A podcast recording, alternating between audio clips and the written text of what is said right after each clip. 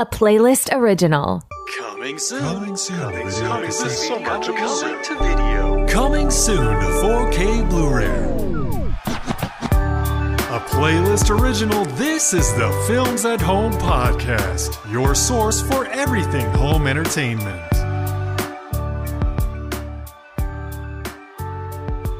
Hey everyone, Jeff here from Films at Home. Thanks for coming back to the Films at Home podcast today. In this episode, we're going to be interviewing Elliot Coen, who is the creator behind Boutique Blu rays with Elliot Coen. Very popular YouTube channel that I know I personally have been following for some time. Elliot's over in the UK and he talks on his channel all about the unique boutique Blu ray and 4K releases. So, of course, we've got our Kino Lorbers, our Criterions, but also Eureka Media and Second Sight Media, and a couple of these, you know, unique labels that are over in the UK, as well as Arrow Video and lots of other boutique labels. So, we're going to talk a little bit about that. We're going to talk about movies and collecting in the UK versus the US and how things have changed and how things are similar in many ways. We're going to talk about boutique labels and where their future lies, talk about movie catalogs and how boutique labels can take the next step into accessing some of these potentially lost movie catalogs for physical, like Fox and Disney, or the new Amazon MGM acquisition and what's going to happen with those titles. All kinds of different topics here. We go for like an hour because I just couldn't stop talking to this guy. Super knowledgeable about the industry, super knowledgeable about movies, and seriously is a place that I go to for many, many of my own movie recommendations when I'm picking up boutique stuff because he just has a, a much bigger brain for film than than I do. I may be able to cover a lot of the mainstream, but he really gets what's going on and really understands the boutique market. So, um, you know, I would highly recommend checking out his YouTube channel after our conversation here. I'll put links down in the description where you can find him on Instagram and on the YouTube channel. And, and I just highly recommend his stuff. And it was such a pleasure talking to him. So sit back and relax, enjoy this interview with Elliot, and I will talk to you guys at the end. All right, everyone. So here is our interview with Elliot. Um, super excited to have him on the podcast today. I've been following his YouTube channel for a while, and is he's constantly giving me recommendations and things in the boutique space that I would not have known of otherwise. So super excited to have him here. Talk some Blu-rays, talk movie collecting, talk what it's like overseas in the UK, across the pond from me. Um, and so, Elliot, if you want to just give a quick little like introduction, where can people find you? What's your YouTube channel? What you know? What are you all about? Uh, that'd be awesome. Yeah, sure. Well, first of all, thanks very much for having me on here because I've I've been a big follower of your channel for a very long time. Um, so yeah, it's it's good to be on here. Um, I'm on YouTube. My channel is Boutique Blu-rays with Elliot Coen. So I, I try to take a bit of a focus on the boutique Blu-ray labels, and I'm I'm sure we're going to get into what they are in this podcast. Um, I do also talk about 4K Blu-rays, so I guess that's where we've got a bit of a, an overlap. Um, but yeah, I'm a big fan of the boutique labels, so the Criterion Collection, Arrow Video, etc. Um, so yeah, and I like to give recommendations to people who are looking for new things to watch, basically. So when did you start on YouTube? Because I sort of I started watching your stuff. I didn't catch it right at the beginning, but I caught it pretty quickly. Yeah, so I, I started on YouTube in 2016, but Okay. since since starting, I've kind of been on and off with it. So it was only in the last year or two that I started taking it a bit more seriously, tried to be a bit more consistent. Um, but when I started, That's what I had thought. Yeah, when I started all those years ago, I was doing just movie reviews of films that I was seeing at the cinema. So, like, one of my first videos was a review of uh, The Magnificent Seven, you know, the remake uh, with, with Chris Pratt. Uh, so, that was one of my first videos. But then, uh, you know, I was big into collecting Blu rays and it just started to evolve into talking about Blu rays. And that was where people started to find me and follow me. Um, so yeah, it was just natural progression from there, really.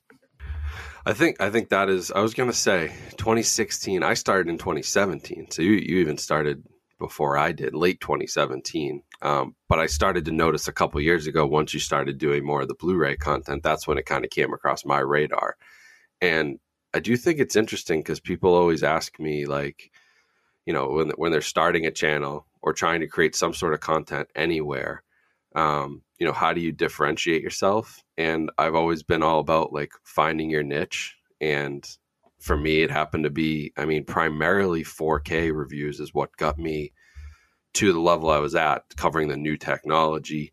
And then you sort of found this niche within the niche, which is even better because you were able to grow. You know, there are thousands of people doing movie reviews on YouTube, right? If not tens of thousands.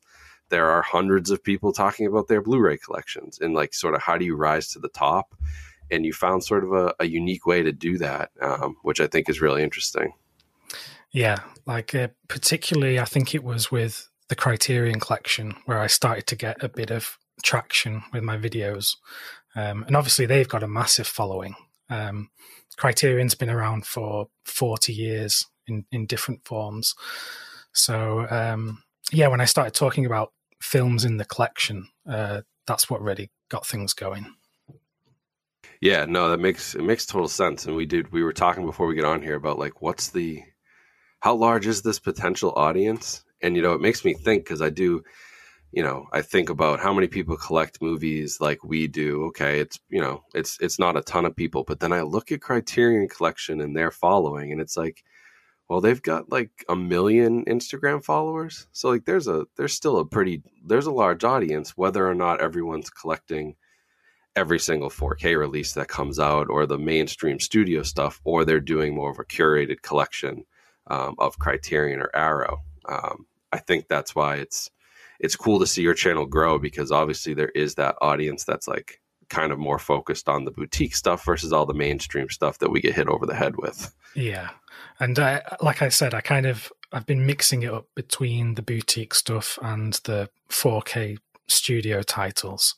Um, so yeah, I've probably got two different audiences on the channel, and there's probably a bit of crossover between the two. Um, no, but that's the beauty of. It. I mean, that's that's where I I'll I'll cover the mainstream stuff, of course, but then I'm trying to get in, you know, the the Kino Lorber stuff, at least here in the U.S. I don't know how much that makes it over to the UK, but they've been really big on 4K lately. Yeah, I've been keeping an eye on Kino Lorber.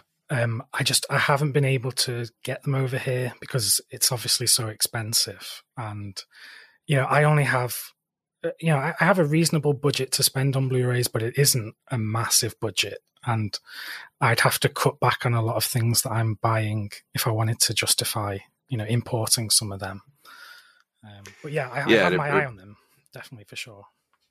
Yeah, because they've been doing they they kind of like just jumped into the scene with a 4K. I think like maybe late 2020. They I mean they came in late, not as late as Criterion, but they came in late, and now they're just like pumping. I mean I think there's like a couple every month, and then Criterion's new announcements that they just announced had like four 4Ks in a month. So all these boutique labels are really picking it up, but it does seem to be primarily US based. So that's where I'm curious. I get a lot of comments from people about, um, I, you know, I'm jealous of Kino. I'm jealous of what Scream Factory or Shout Factory can put out in the US or what, you know, Criterion can do in the US that maybe they can't do in the UK and sort of that, that struggle. And I wish people would, I, I guess I wish they'd make it easier to ship a cardboard box across, you know, it's it's 2022 you'd think we could make that easier yeah exactly and obviously because of like the state of the world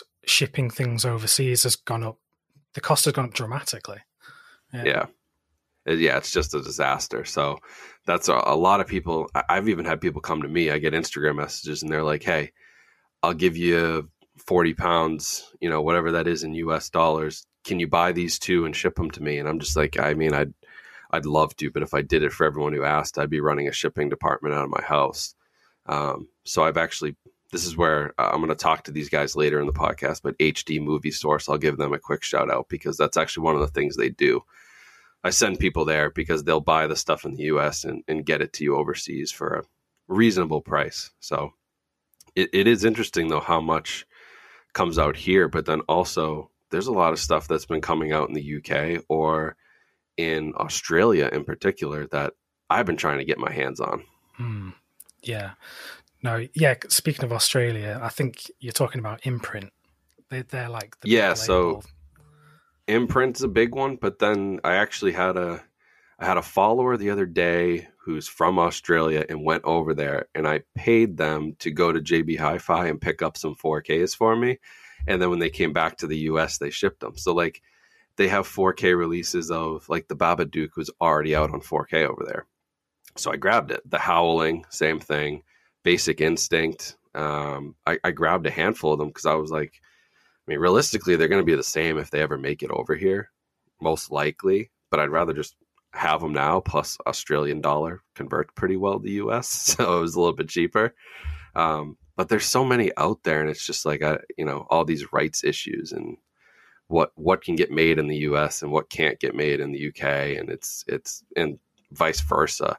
Um, I mean, I'm sure it makes collecting sometimes difficult, you know, in, in outside of the US. Yeah, for sure. Because yeah, it's interesting with the rights issues because, um, well, to give a bit of history, when I first started getting into boutique Blu-rays, um, there were only a handful of labels here in the UK that were releasing Blu-rays. Uh, the main ones were um, Eureka, who do their Masters of Cinema line, and Arrow Video was one of the really big ones at the time and still is. Um, and then the BFI, and I think that was pretty much it when I first started getting into them. Um, but since then, there's been so many more labels, and I think the companies have been fighting over the rights. You know, you know, bidding for the rights to release things, um, and uh, since then as well, Criterion started releasing over here because they hadn't been doing that for a very long time. It was only about five years ago. Uh, and I think since Criterion's come here, they've been hoovering up a load of the rights, and uh, it's been leaving some of the other labels having to change their tactics, sometimes even going into a completely different area of, of cinema to focus on. Yeah, no, it's a it's a good point because when a powerhouse like Criterion all of a sudden decides we're going to get into the UK market, um, they have a lot of power. They have a lot of connections. They have a lot of money, I'm sure, to buy rights. And, you know, they have the connections where somebody may be more willing to sell them the rights versus someone else, even at a better rate, um, because of those relationships that they've, you know, back to the days of Laserdisc. So um, I hadn't really thought about that. But, it, I mean, are, are you seeing them compete with like Masters of Cinema, which was, I guess, the closest thing that probably the UK had to Criterion? Yeah, for sure. Because um, so about seven or eight years ago, when I first started collecting, um, the way I was discovering a lot of new films was from going to lists online. So I was going on IMDb, uh, Rotten Tomatoes, but then I also found Criterion just through their top 10 lists that they post from different directors and stuff. Uh, and they weren't releasing here at the time, but I was going through, looking at the films, and then finding out which label had released them here. And it, it tended to be that Eureka was the one that had released them. Um, but since Criterion have come here, um, a lot of these labels have lost the rights to the films, and Criterion have re released those films. Um, so, an example would be from Arrow Video. Um, they used to have Night of the Hunter, and then Criterion got the rights and they've re released it. So, yeah, I think they are just hoovering up as many licenses as they can get. That's interesting. We, this is the second time Night of the Hunters come up on the podcast because I actually just watched it for the other day. I talked to uh, Heath from Cereal at Midnight about that movie because I have the Criterion version. I had no idea Arrow had even put one out.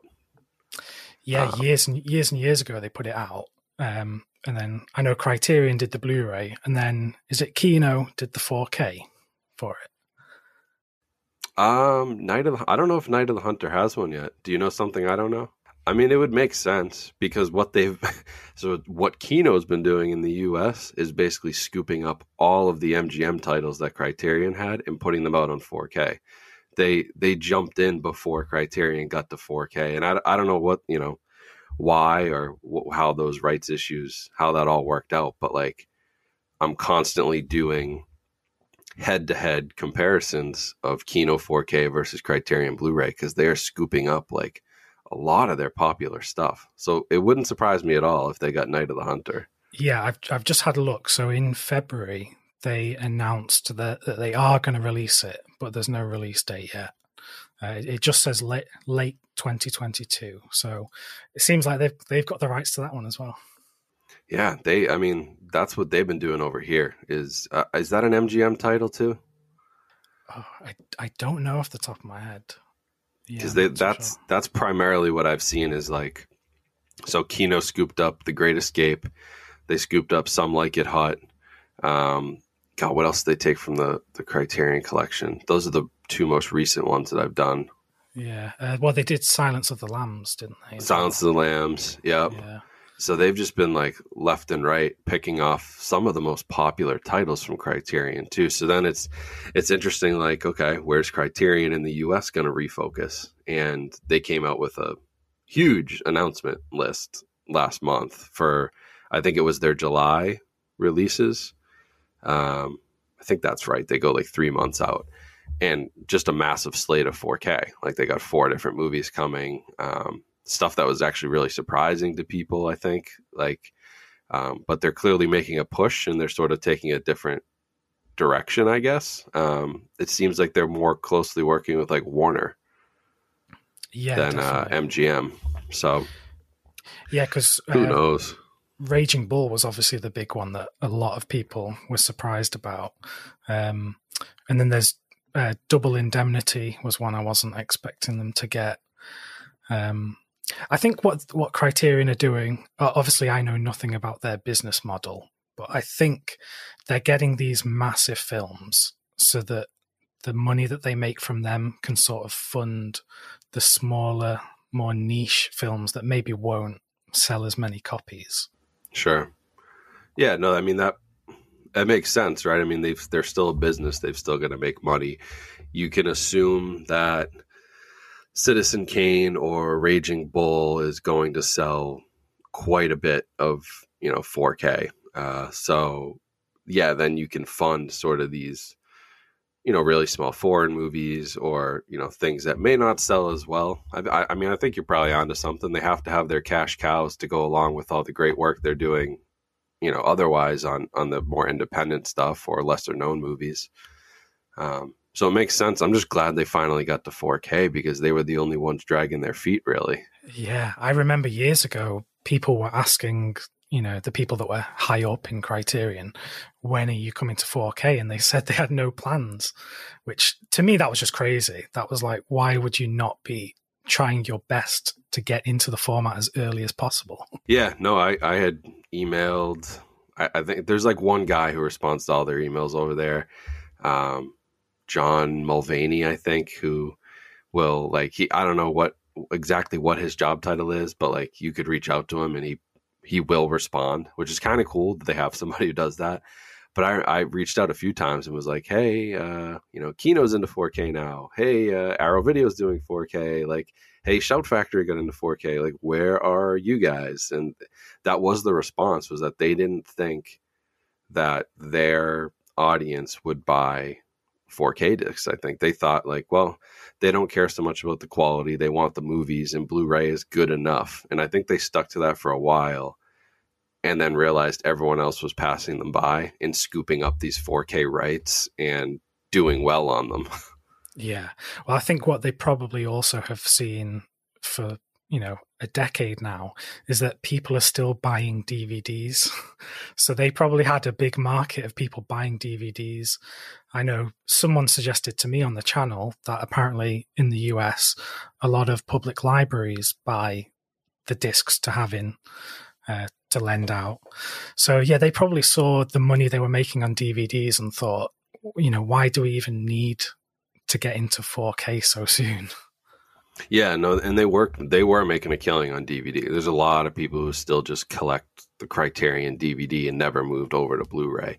So yeah, I get where they're coming from, but it, it is a good point. I wonder how many of those DVD sales are public libraries just buying ever really because if you do it, it's true if you go to a decent sized library like i live in a small town there's only 5000 people here if i go to the library here I honestly haven't been since we moved, but I would doubt that they have a huge collection. Um, but the town I grew up in has a massive library, and I know they have a huge movie collection. They probably have every single Criterion Collection release, but it will be on DVD because that's the format that is most widely accepted by people. Almost anybody can play a DVD now. Um, even Blu-ray being out for I don't know since what 15 years now. I mean, that's still not something you can't just go to somebody's house and say, "Hey, I brought a movie," and if it's a Blu-ray, like they're gonna have a hard time playing it. so, um, yeah, that's uh, and in the U.S., like DVD sales are still 50 percent of the of the market. Um, I actually just saw the the media report for last week's sales for the first time that I've seen it. Blu-ray had a larger share than DVD, um, which was impressive. It was also Spider-Man No Way Home month, so I think a lot of people 4K also had a 20% share, which was huge. So like usually it's DVD 60 to 70%, Blu-ray 20, 4K less than 10. And this month it was like DVD 40, Blu-ray um, or DVD like 35, Blu-ray like 55 and then like almost 20% 4K. So um, that was surprising because it is primarily still DVD. People go to Walmart and they buy the bargain DVDs for, you know, 2 or 3 bucks and that's how most people collect. Yeah. I get the impression over here in England, I, I think the average person just doesn't even consider films on disc still being a thing.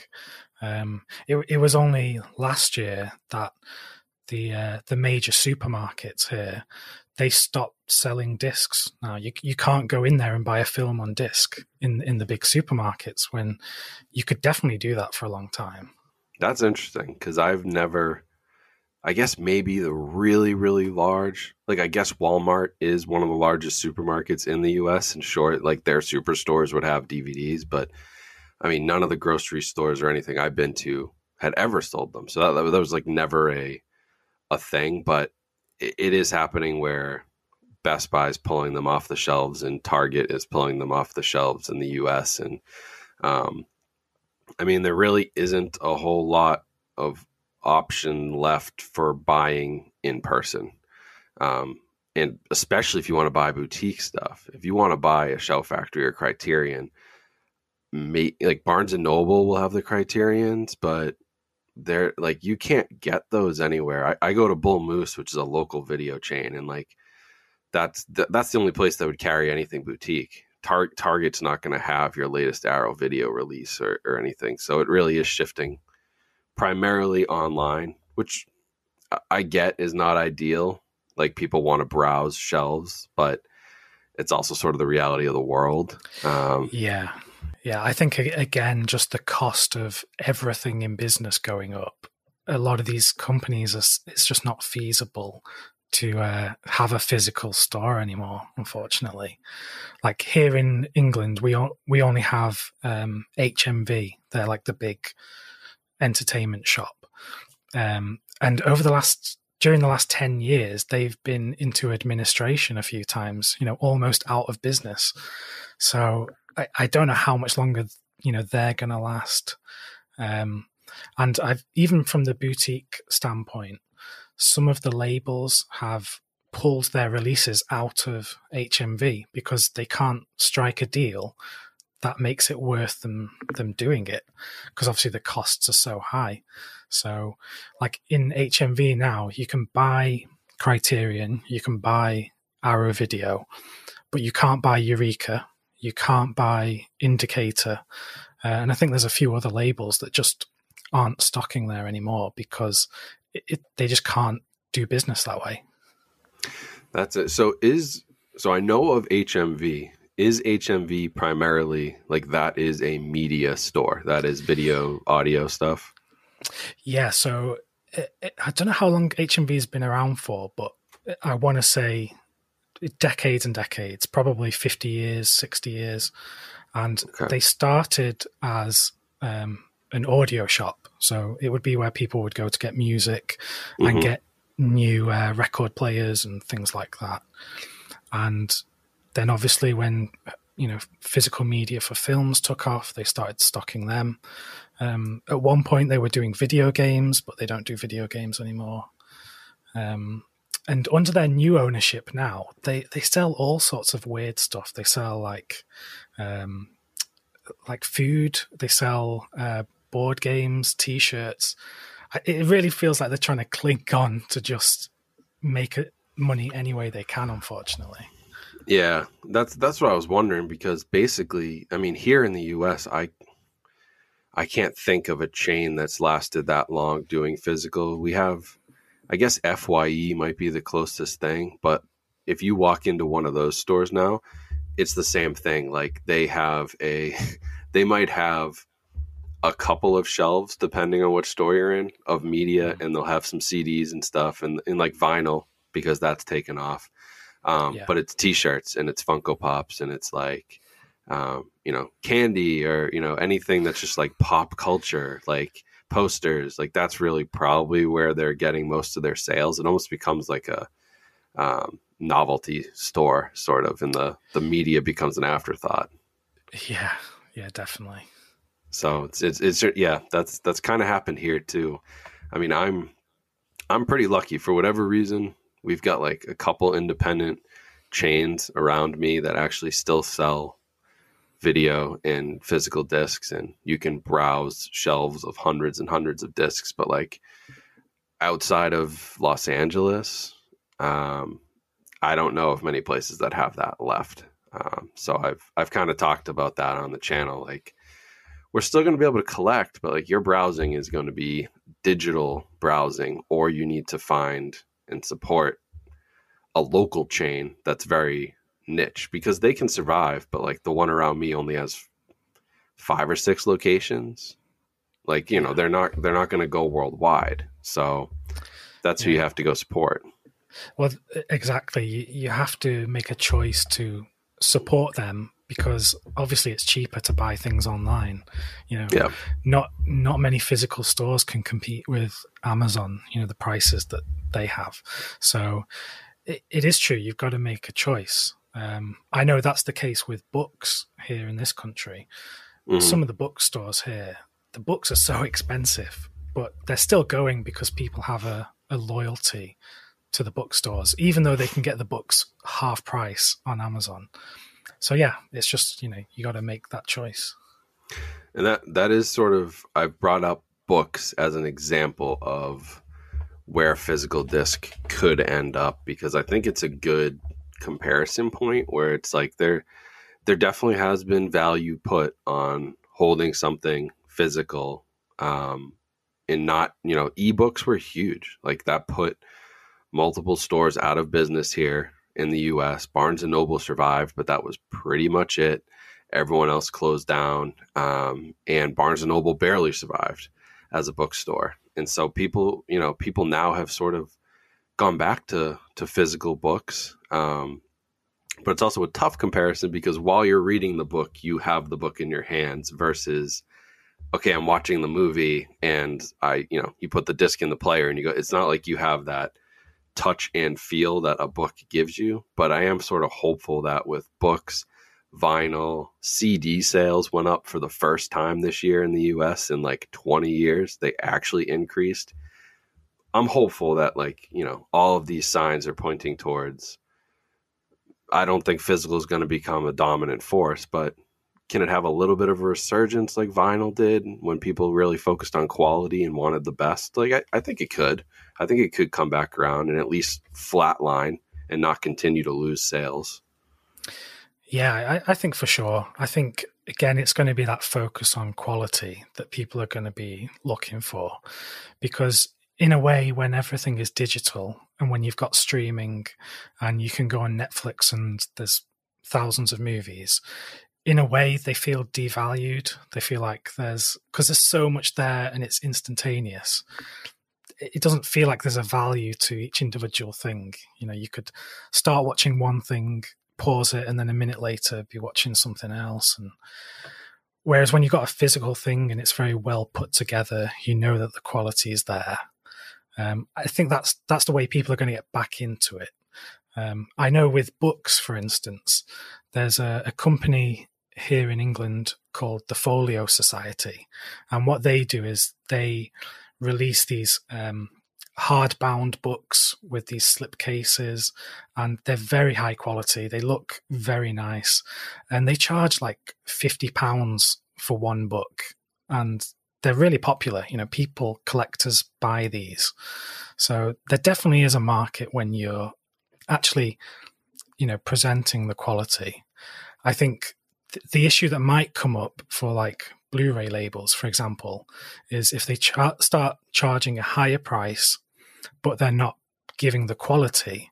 I think that's where you kind of get into some trouble because I've seen that here with some labels where they'll release a, a big collector's edition of something, and it's just full of stuff that most people aren't asking for. You know, a load of like art cards and posters and booklets that some people will read for a few minutes, but there's not that much value in those things. I think um, sometimes they charge double the price for those.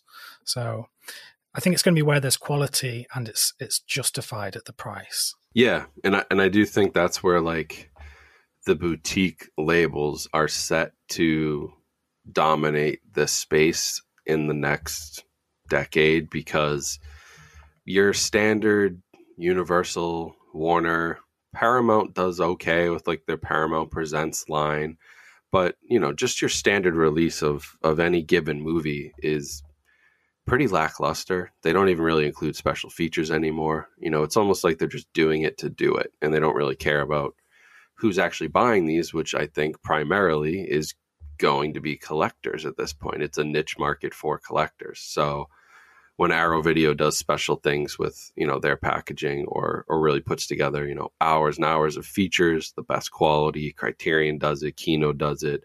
Second Sight is a big one that I've seen come up um, just recently with some really premium packaging.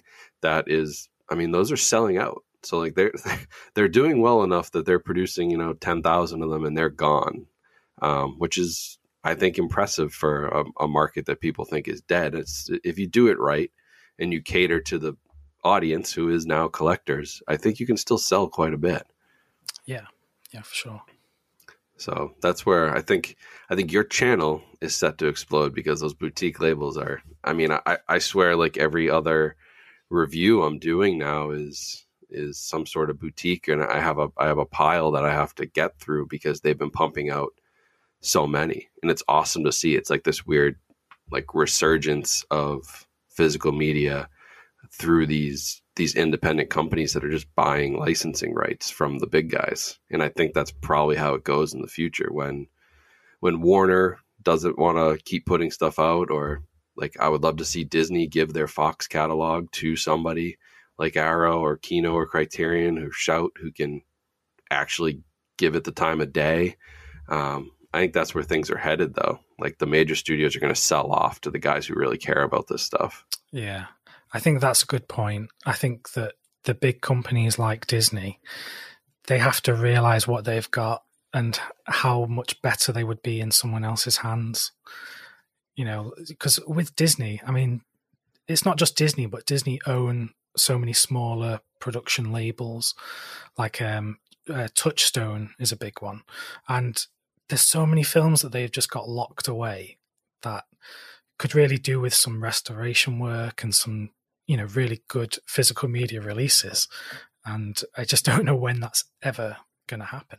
Yeah they have to they have to sell them off. And like now that amazon owns mgm as well where kino's been pumping out a bunch of mgm stuff on 4k i'm kind of like okay will that continue? Or is amazon going to try to do something with amazon prime and you know turn them into streaming exclusives or something or try to take all those rights back now that they own them.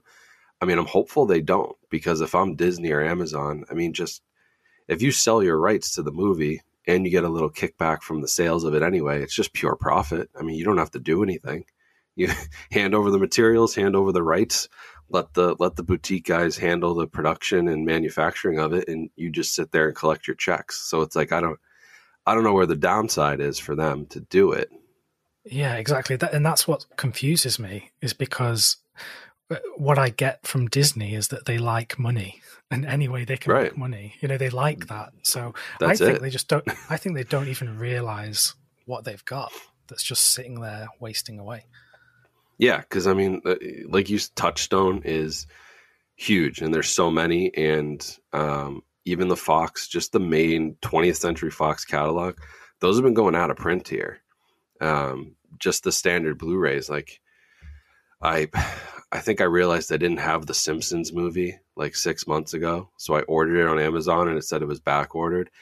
I don't have it. I don't think I'm ever getting it. I think it's gone. It's a Fox movie. I, I think it's just dead. I don't think the Blu-rays exist anymore. Um, and I've actually seen Fox before they get so- they got sold. They like purged a bunch of physical media because I, I run a little like donation thing to the to the Navy where we we get movies, donate them to the U.S. Navy, and they build libraries on their ships. Well, like right before Fox got bought up by Disney, or while it was in process, they sent this massive donation to us of like dozens and dozens and dozens of boxes. And it had movies, but it also had like promotional stuff in it. Like they just kind of purged it and it was gone. So they're pretty much done from what I can tell. And as far as I know, like Disney and Fox don't even really have a physical media department anymore. I mean, it doesn't exist. Everything is everything is streaming focused. So I would love if they love money, just sell that catalog, sell the rights. Yeah. I, I think if I'm optimistic, I think it will swing back in the future because if you look at the vinyl industry, Mhm. you know, vi- vinyl went away pretty much entirely, apart from like Yeah. very small labels. And then when it started to come back, the bigger record labels got interested again because they knew that they could make money selling the latest albums on Right. vinyl. So I think if yeah, if I'm optimistic, the same thing will happen uh, with physical media for films. That, that's what I'm hoping. And the beauty is that we never even had to get to the point of vinyl. And I, and I don't think it ever will, where it's just like, oh, well, Blu ray and 4K have just disappeared. Now your only option is, you know, a DVD, which is maybe the equivalent of a of a CD. Like, you know, that that's it. That's all you have. Sorry. If you want that vinyl quality that some people swear by, you can't get it. Like, I don't think we're ever going to get there. So we're even at a better starting point than they were at. And they grew so fast. And it is amazing how the major studios jumped on it. And it's still, the market is still like a fraction the size of the movie market. But it was just the trend and the growth that they jumped on. Yeah. One of the only thing that things that worries me is if we see like a generational change in just people wanting to watch movies altogether. I, I don't know if someone who is 14, 15, 16 today is all that interested in movies apart from, you know, the big titles like the superhero stuff. Because I think if you look at how people are spending their time every day, a lot of young people are spending hours on social media, on TikTok and stuff, and that's their entertainment now. And I, that's not me making a judgment on how you you know spend your time. It's just it's just a different shift in what people are interested in. Yeah, I mean it's it's instant gratification, and that's where like okay, it the the amazing thing is like okay, Netflix will put out Stranger Things, right, and people will for one week that'll be the hottest thing in the world, and then the next week nobody's gonna even talk about it, and it's the same thing with like Disney Plus, like okay, Baby Yoda is gonna be the biggest thing in the world for a couple months here, and then we're gonna move on to the next thing because we got our gratification and it's done with, um, and they need like those they need like these serialized like TV shows that are 10 to 12 hours worth of content, which probably could have been like a two hour movie, but it keeps you hooked every week and you're coming back for the, the gratification of it. And you're, you're, I'm definitely seeing a shift from like what what could be a great movie that might have been two and a half or three hours long gets turned into a miniseries now. And it, and if people turn in a movie that's too long a script, they want you to make it a miniseries for HBO or something. It's it's totally shifted. Yeah. One of the things that got me a bit surprised was when um, trailers online for movies, they started adding the little mini trailer at the start, you know, the two, three second little thing just to hook people so that they'd stay to watch the whole trailer. I'm like, is the attention span that short for people these days? Yeah, I mean, I think I think it is, but you know that's why I eventually jumped onto TikTok because I was like, you know what?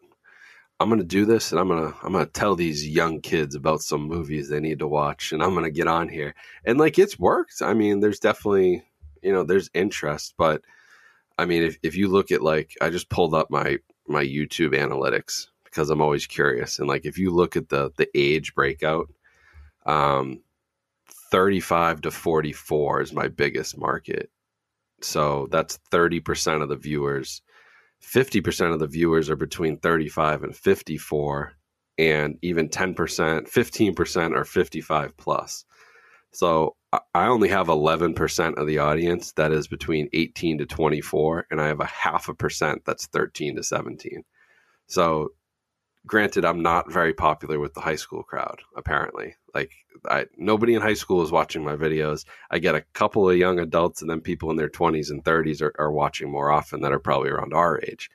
Um, and i think that's because we have a sort of nostalgia for video stores too that we grew up on that they don't have they grew up with at the best maybe netflix was sending dvds to their house but they did not grow up with a blockbuster or a local you know, never mind Blockbuster. I had like four video stores just in my hometown that you could just go and browse and they don't have that nostalgia because I think that's where a lot of my collecting comes from is like wanting to curate that video store experience within my house and be able to go and say it's Friday night, I'm going to watch a movie, let me go browse the shelves and pick one out versus scrolling Netflix for an hour. So, they're just yeah, and they're just totally missing it. So I'm trying, trying to spread the word. I talked about this with with Heath in our our second episode when I interviewed Heath from Cereal at Midnight. Same thing. Like you know, movies are made for they're made for teenagers. The, you know, the Marvel movies are always going to do great, but we're we're kind of losing those great independent stories um, that can't get the financing anymore because they're not going to be popular on TikTok. So I give huge props to like A24 for for everything they do and taking a movie like what is it everything everywhere all at once which should be probably a pretty niche movie. And i've seen that all over social media and they're doing a great job with that. Yeah i saw that that's the number one film on Letterboxd now like highest rated um uh, speaking of that film uh, for ages we didn't even have a release date for that over here and it only just this week they announced they're going to release it next month. So I wasn't even sure it was going to come out here at all. So I'm I'm glad it is because I look forward to it. So is the how is like in the UK is there just like really this lack of interest in movies at this point because the I mean the US is still very much like even through COVID and everything like movie theaters made it and when they came back people came out like Spider-Man was probably the one that made everybody come back to the movies, and it was massive. Like nobody shied away from going back. I, I mean, it's it's still reasonably big, but it's nowhere near as big as it is for you guys over there. Like I know that here you you don't have to pre-book a ticket for Spider-Man or Doctor Strange because I heard that people are fighting over pre-orders for that in America. They're selling them on eBay for like hundreds of dollars. The right to own an opening day ticket. Yeah, it's gone crazy. Yeah, so so we we don't have that here, um, and I went to see the Northman, you know, last week, and how was that? Because I haven't seen it yet. I I really enjoyed it, but it, there was definitely studio pressure, and the film mm, was cut down. You you can tell. Um, that's what I had heard. Yeah, it's good because because he pulled out of A24, right? And he went he went made who who put that out? Was that um it was I one of the big remember. guys. Yeah. Yeah. But um, I loved his other think, stuff. Yeah, me too. I think this film cost 90 million compared yeah, to The Witch, which I think cost 3 million. so, right. Yeah. And that's what he actually I think he actually said Robert Eggers said like uh I'm never doing that again. Like I'm he, he's going to go back to the lower budget stuff because he wants control. Because he he wanted that to probably be like a three and a half hour Viking epic with his own cut and what they make it like they cut it down to two and a half hours and they probably you know changed some of the dialogue and I heard that some of it was almost like okay we need to explain to the audience what's happening in this scene instead of just letting it happen and that's very much that's major studio involvement that because they they went through reshoots, and when I was sitting there watching it, I could tell which scenes were reshot and which ones weren't. Ugh, and that's the worst.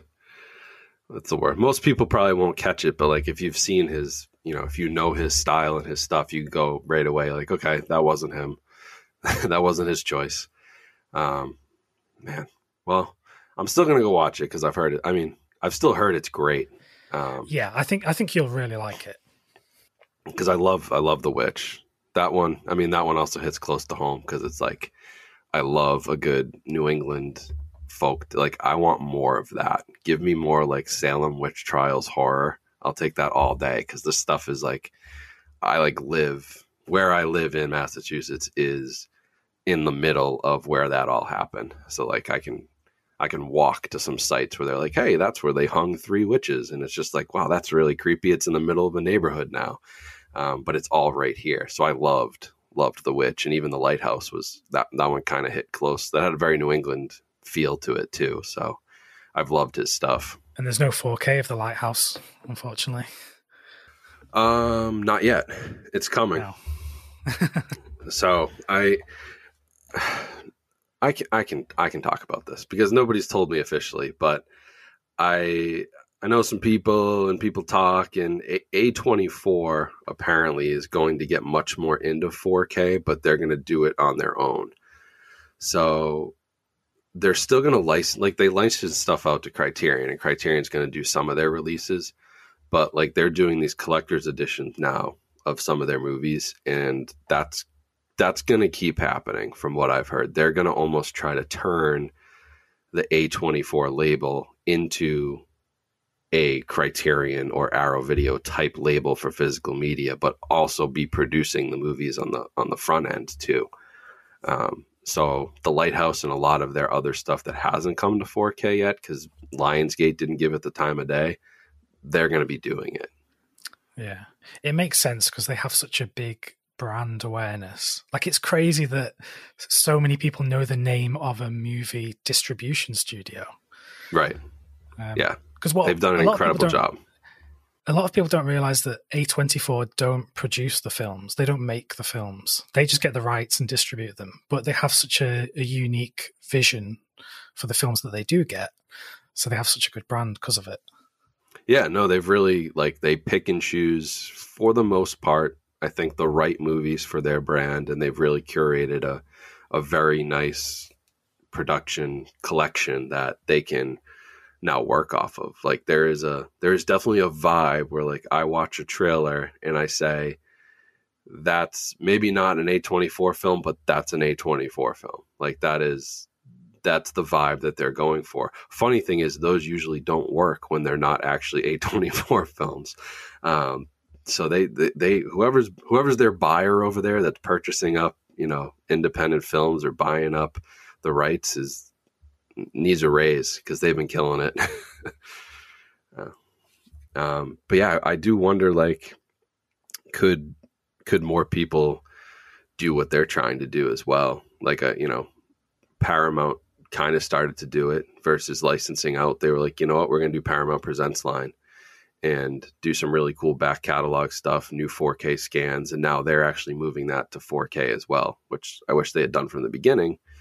Um, but they're going to start putting those out on 4K. So I wonder if people just start to take it in house and, you know, promote the brand. If you have a strong brand like Warner, Paramount, Disney, A24, you can, you can do that. Um, and if they cater to collectors, I think they'll be successful. If you're Disney and you just put out a bare bones Blu-ray release that's exclusive to the Disney Movie Club, you're not going to reach a very wide audience, which is what they're classic for doing with their catalog stuff. So, uh, but yeah, I guess that's a little bit of. I haven't I haven't said that anywhere, but yeah, A24 is gonna A24 is gonna have a cool second half of the year into 2023. They got some really cool stuff coming out. Um, I- have no idea what it's gonna look like, but um, definitely gonna excite some people um, to get at least get 4K versions of these movies. Oh, I Um, look forward to that then. Yeah. Oh yeah, well hopefully you can get them. I don't know how hard that is to get. Yeah, they'll they'll be very expensive to ship here, probably. Yeah, Well, I'll make a one-time exception for you if you want to get a couple. I can buy them and ship them over. I just can't open a. I just can't put a shipping department in my garage. It's not going to work. Yeah. Um, oh, thanks. I did want to ask you though about about so Second Sight. Second Sight's a UK company, right? yeah. So where I guess they, to me, they kind of came out of nowhere, and I don't know how much you've looked into their stuff. I've only been able to get, uh, I got the guest and maybe one more from them. I haven't been able to get a bunch of their stuff. Like I missed the Dawn of the Dead 4K, which kills me. And if anyone has it who's listening, uh, please let me know because I need it.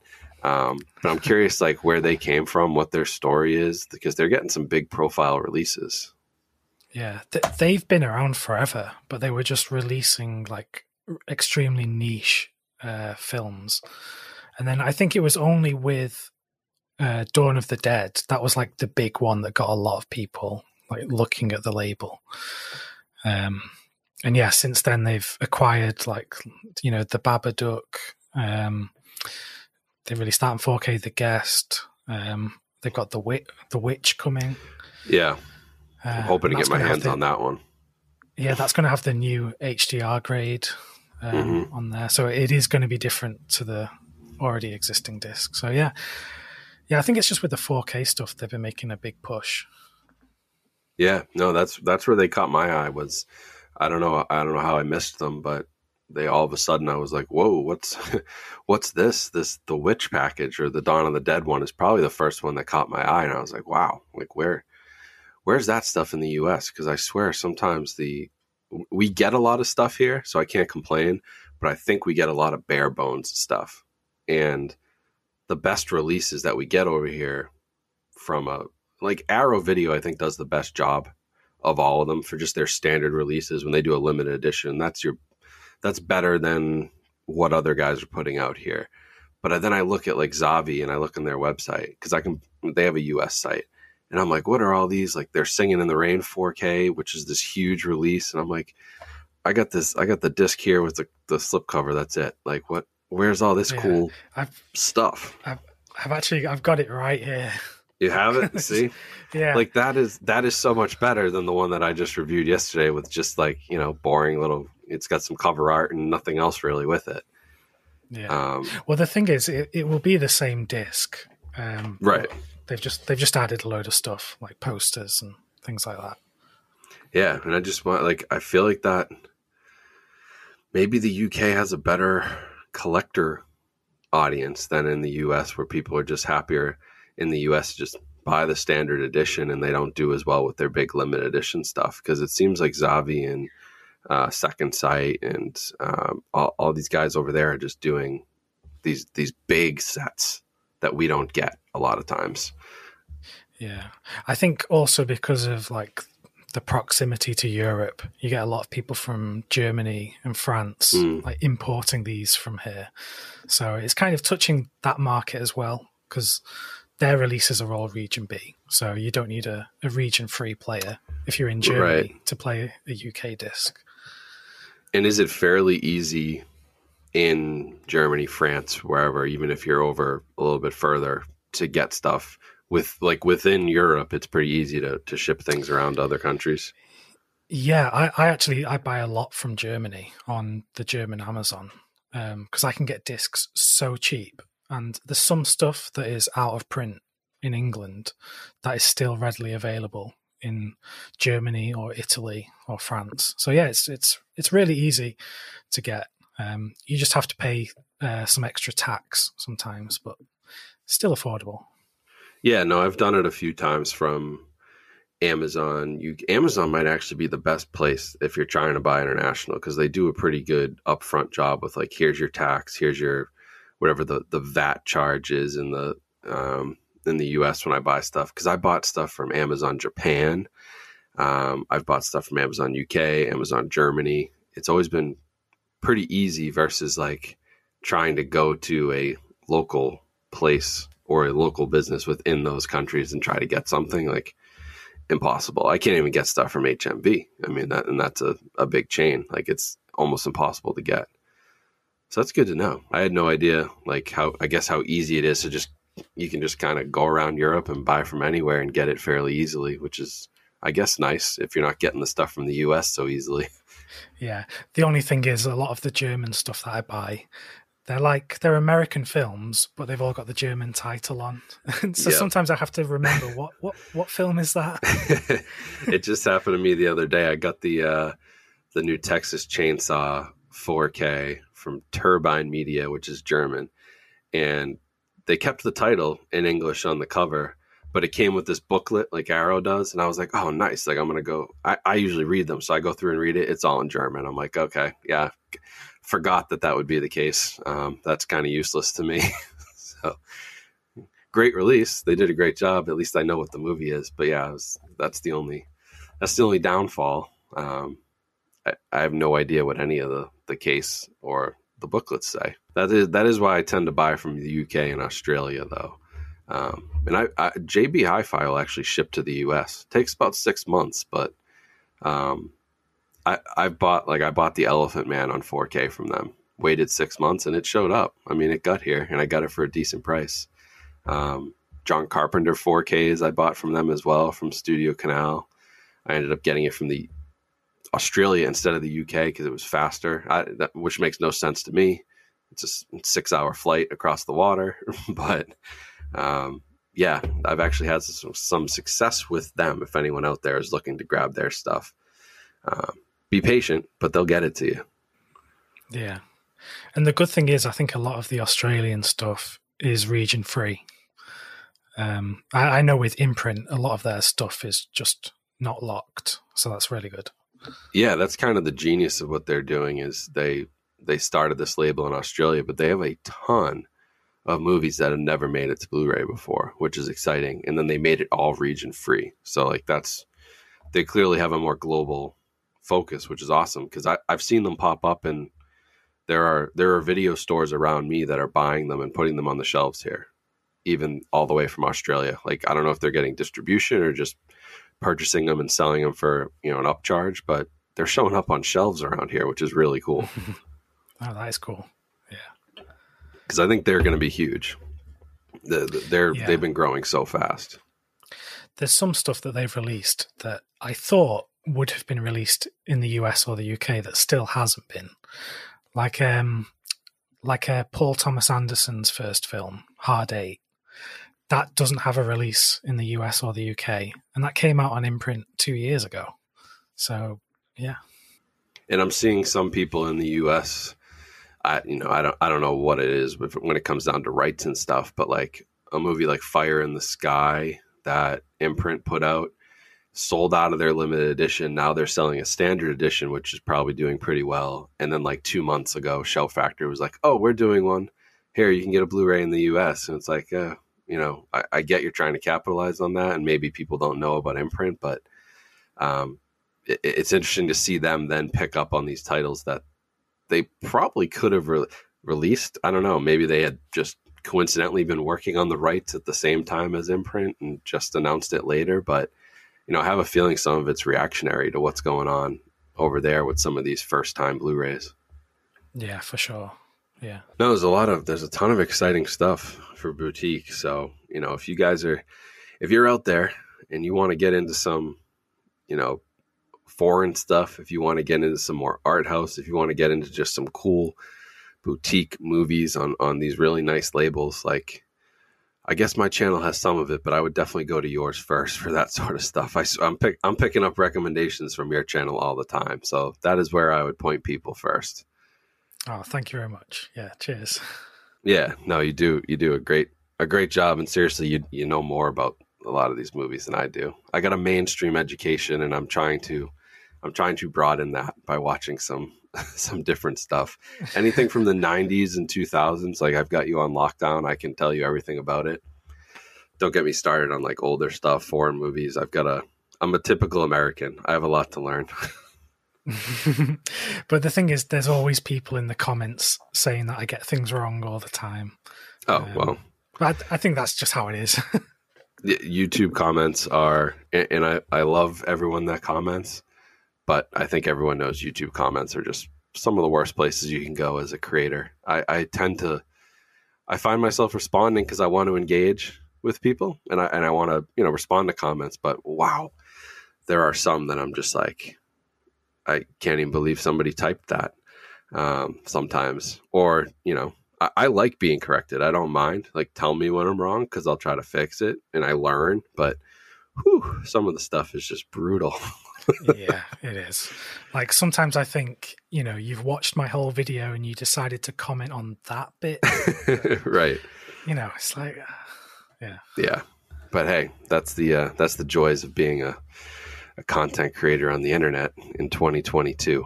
You know, it comes with the territory, but at least for the most part on my channel, I think we have a pretty good audience, and um, the comments. 99% of the time people out there are civil so that's good yeah. Um, cool. Well, I can't believe that we've already gone for an hour. yeah Um, time time flew. that flew by, but um, I don't want to keep you too long because I know you got a lot going on, and um, I actually have to probably get back to work here after this lunch break. So um, I should get back to work. So yeah, I mean we can we can we can wrap up here. It was a great conversation. Uh, really, I think personally I learned a lot about just like what's going on in the UK and the state of things over there, which will be helpful for me because a lot of people tell me I'm too I'm too US focused, and it's like, well, that's that's where I live, so like it's hard not exactly. to be.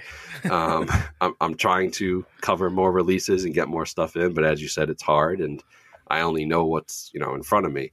Um, so this is good. This is like good insight, and that's why I wanted to, to talk to you too. So the my all my European viewers can stop yelling at me and, and say I ignore them. Um, I hear you, and I want to cover more of this stuff. And you know, if, if you guys in the U.S. want to see more of this stuff, you got to check out Elliot's channel. Oh, thank you. So before we go, one more time, you want to just p- plug your stuff. Where can people find you? Social media, YouTube, all that good stuff, so people can connect with you. Yeah, sure. So you can find me on YouTube. It's uh, Boutique Blu-rays uh, with Elliot Coen, um, and I do reviews of boutique Blu-rays and recommendations and all good stuff like that. And uh, I'm on Instagram as well at Elliot Coen Films. Got it. So I will uh, highly recommend his channel. You guys should definitely go check it out, and I'll put I'll put links in the video description if you're listening on Spotify or whatever. If you're just on the audio version, I'll put some links in the uh, the episode description as well, so you guys can head over there. But go support him because he's he's doing work that nobody else is really doing, covering you know these boutique stuff. I I think everyone tries to do it, and we do our best, but your focus on it is impressive. So highly, highly recommend it if you guys want to expand your interests a little bit and get outside of just your Marvel movies on Blu-ray and 4K. Elliot's got some great recommendations, so go check them out. Oh, thank you. All right, well, I appreciate it. Uh, I'm going to sign off here, but we'll definitely we'll talk again soon, and uh, definitely want to do do something with our channels, video wise, or collaborate on some other stuff in the future. So we'll uh, we'll stay in touch. But everyone, go check them out, and uh, I will uh, talk to you right after the break here. All right, everyone. So that was our interview with Elliot Coen from Boutique Blu-rays with Elliot Coen. Great guy. Seriously, took a, a ton of time out of his day to talk to me. Uh, it was a really, really fun conversation. I learned a lot. We talked about a lot of different topics. Hopefully, you guys took something away from that. Um, but Elliot is definitely the type of guy that uh, you know just just gets it and is that type of collector that I really hope to be someday. Someone who really curates the collection, which I'm working on. But you know, he really gets what he likes and he really buys what he likes, and he's a very unique uh, collector uh, in that in that aspect, and that's why it's it's really fun to talk to him and and learn about all these movies. Um, much like my friend Heath over at Cereal at Midnight, you know, Elliot really has an extensive knowledge of film, and that's why it's so great watching his YouTube videos and learning from him. So it was awesome talking to him. Definitely go support him. All the links are in the description to his social media accounts as well as his YouTube channel. I highly recommend subscribing over there. Um, but other than that, I thank you guys for watching. Make sure you're subscribed on YouTube if you're watching the video version of this. And if you're listening to the audio, make sure you're following along on your favorite podcast platform so you never miss an episode. We will be back next week with a really exciting guest, and I can actually tell you who it is because I've lined this up ahead of time. We're going to be talking to SVS Sound and a couple of their employees over there. SVS Sound is a home theater uh, speaker, subwoofer, audio equipment company. So we're going to really dive into some home theater audio, speakers, and subwoofers. What's the future for this stuff? Are wireless speakers the future? We're going to get into all those topics. So make sure you're following along for next week's episode. It's going to be a good one, going to be pretty technical, but if you've been curious about audio uh, and basically what I'm using in my system, which is SVS, and what these guys have to say about the future of audio and home theater, you're going to really enjoy next week's episode. So make sure you're following and subscribed, um, and make sure you follow us on social media as well. All those links are going to be in the description, as well as those links to Elliot's channel. So please go support him as well as all of our other guests we've had on so far. I really appreciate the support. Only episode five so far, but I, I've really been feeling the love and been loving the feedback I'm getting so far. So hopefully you guys are enjoying this, but have a great rest of your day. Stay safe, stay healthy out there, and I will talk to you all soon. Coming soon. Be sure to subscribe to the Films at Home podcast using your favorite app so you don't miss another episode. And while you're there, don't forget to rate and review this podcast, which helps us out tremendously. You can also help support us by watching our short form content over on YouTube and TikTok by searching Films at Home. Follow us on Twitter and Instagram at films underscore at underscore home. The intro and outro were created by Elin Osborne. Thanks for listening. We'll see you next time.